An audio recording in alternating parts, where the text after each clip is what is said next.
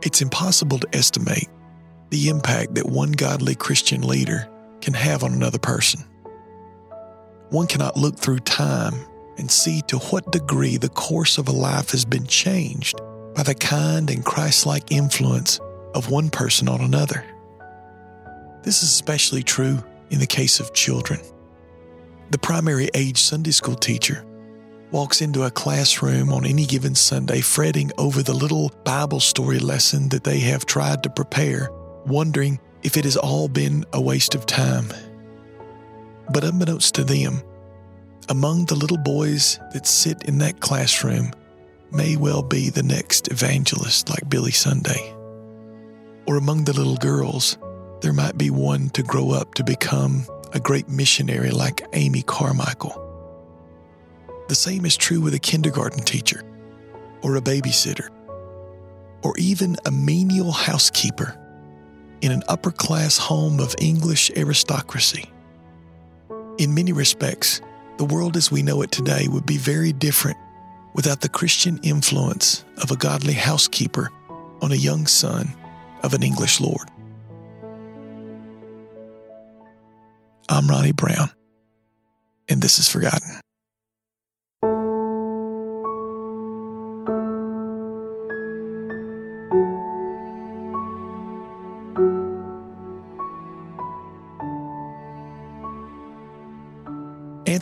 Ashley Cooper was born in London, England on April the 28th, 1801. His father was Cropley Ashley Cooper, the 6th Earl of Shaftesbury, who was a member of the British Parliament serving as a chairman of committees in the House of Lords.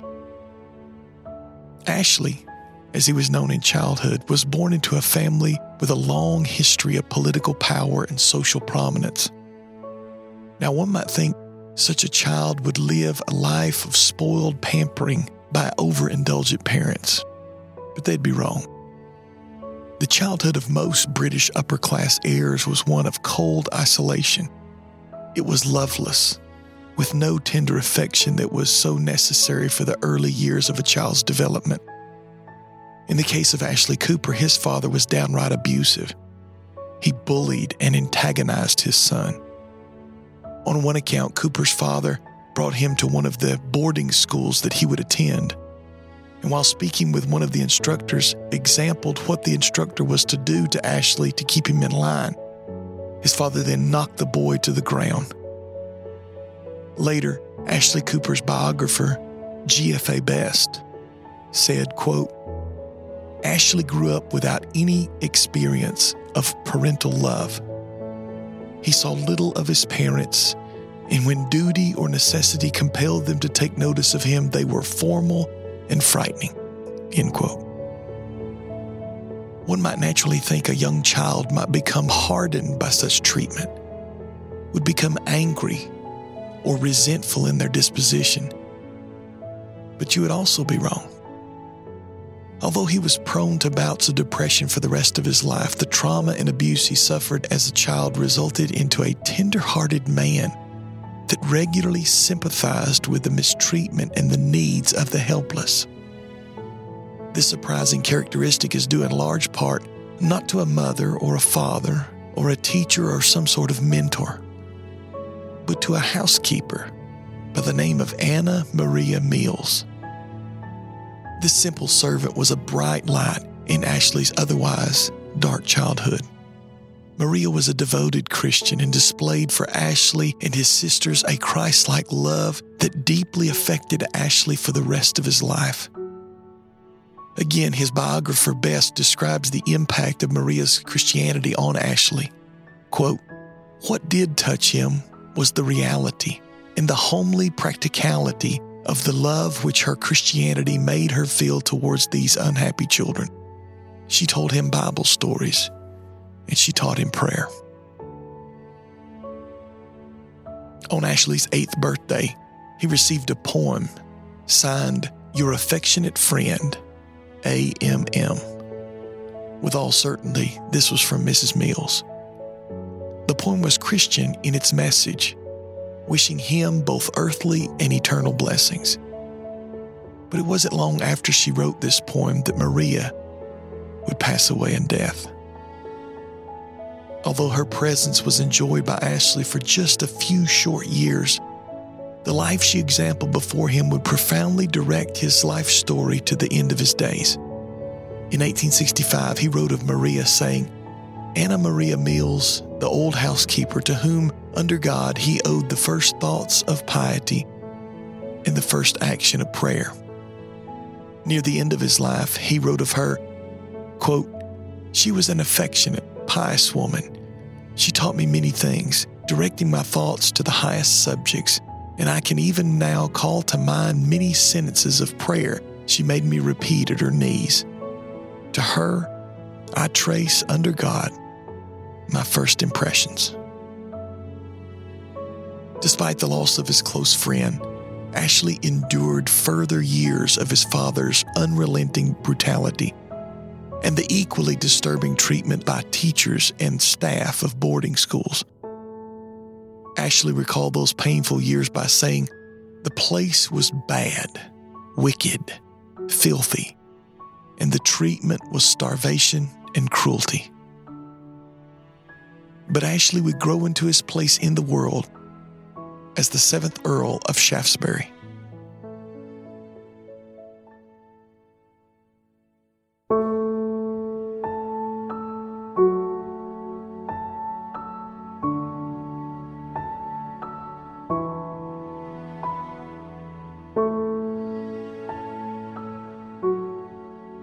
Ashley was elected a member of Parliament in 1826, and shortly thereafter he was appointed to the Select Committee on Pauper Lunatics of the County of Middlesex and on lunatic asylums.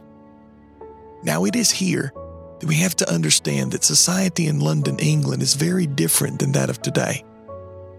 Poverty was rampant, but with little pity from the wealthy. No one cared at all for the homeless, the defenseless, the vulnerable. And at this dawn of the industrial age, there was very little common compassion. No one ever dreamed of putting themselves in the shoes of the less fortunate. Enter Lord Shaftesbury. On the committee's behalf, Lord Shaftesbury visited what was then called the Lunatic Asylum or a madhouse. We might recognize them as a state funded institution for the mentally handicapped. Lord Shaftesbury was shocked at the treatment of these people. Patients were chained up, slept naked on straw, and soiled their own beds. They were left chained from Saturday afternoon until Monday morning when they were cleaned of their filth by freezing water, and one towel was used to wipe off 160 people with no soap. It was overcrowded, and the food provided was disgusting. Shaftesbury was cut to the heart. He immediately initiated legislation that would amend previous lunacy laws that were woefully inadequate. He would require better record keeping and stricter certification regulations to ensure patients against unwarranted detention.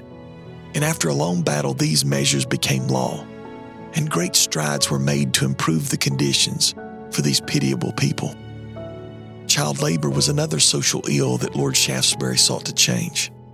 During this time period, children as young as seven and eight were used in various industries, oftentimes in dangerous work. Children were used for jobs that require someone to go into a small space in factories or mines, places where adults simply could not fit. They were cheap labor and easy to manage and control, working for very low wages. They worked extremely long hours and were expected to give up on any ambition of getting an education.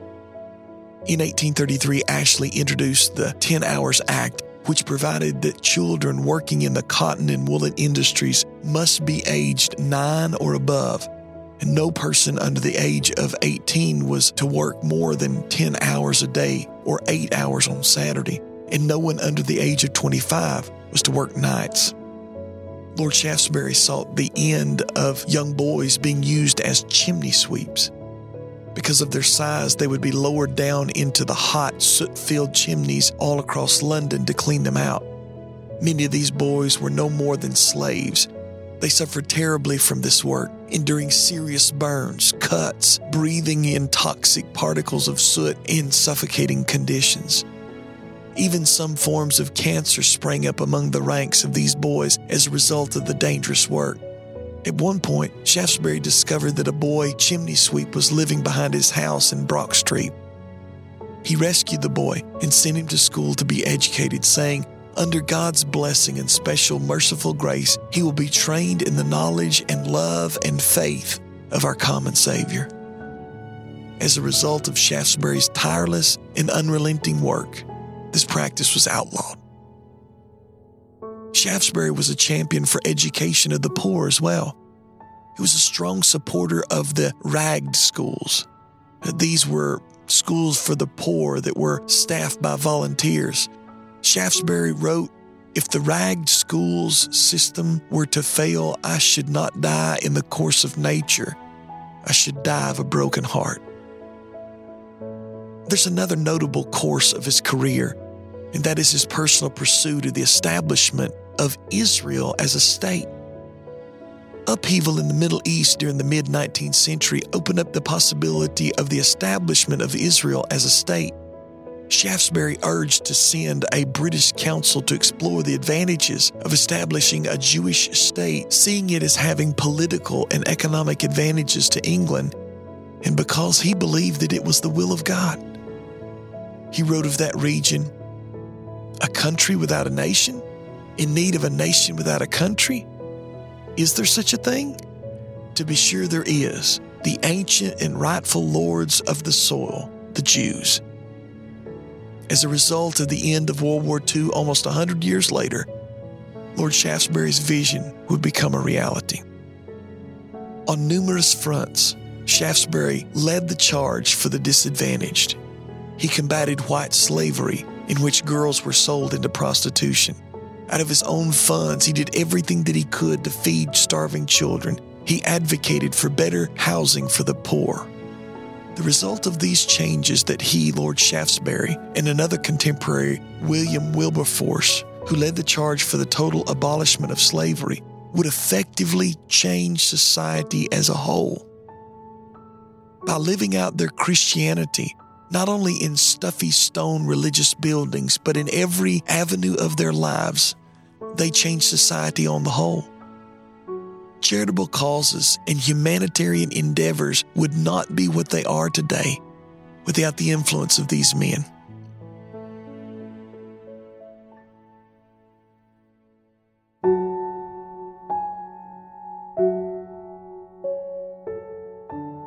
Shaftesbury died on October the 1st, 1885.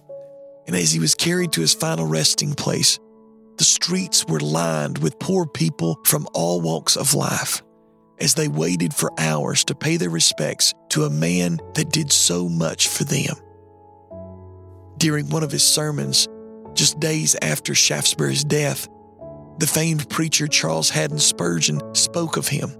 Quote, During the past week, the Church of God and the world at large have sustained a very serious loss in the taking home to himself by our gracious Lord the Earl of Shaftesbury. We have, in my judgment, lost the best man of the age. I do not know whom I should place second, but I certainly should put him first, far beyond all other servants of God within my knowledge, for usefulness and influence. He was a man most true in his personal piety, as I know from having enjoyed his private fellowship, a man most firm in his faith in the gospel of our Lord Jesus Christ, a man intensely active in the cause of God and truth. End quote. I shudder to think how different his life and legacy would be had not there been placed a housekeeper named Maria Mills in the infant days of his life. Upon Maria's death, she left Ashley her watch, one of the few possessions that she had. Ashley took great pride in wearing the watch to the end of his life, telling others that it had been given to him by the best friend he ever had in this world. We can never underestimate the power of a godly life on the people around us. The most that some people ever know of God or Jesus Christ will not come from the words of a sacred book or the songs of a church's choir or the pleas of a preacher's sermon. It will come from the life of believers lived out before their eyes, the impact of which cannot be estimated. Jesus likened the life of a believer to salt. Salt preserves, salt protects, salt heals. And yet he said, Ye are the salt of the earth. But if the salt have lost his savor, wherewith shall it be salted?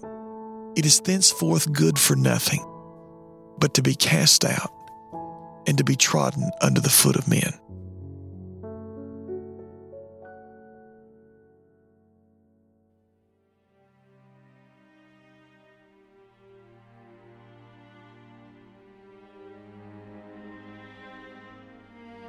Forgotten is written and produced by me, Ronnie Brown.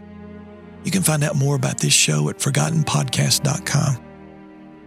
And as always, thanks for listening.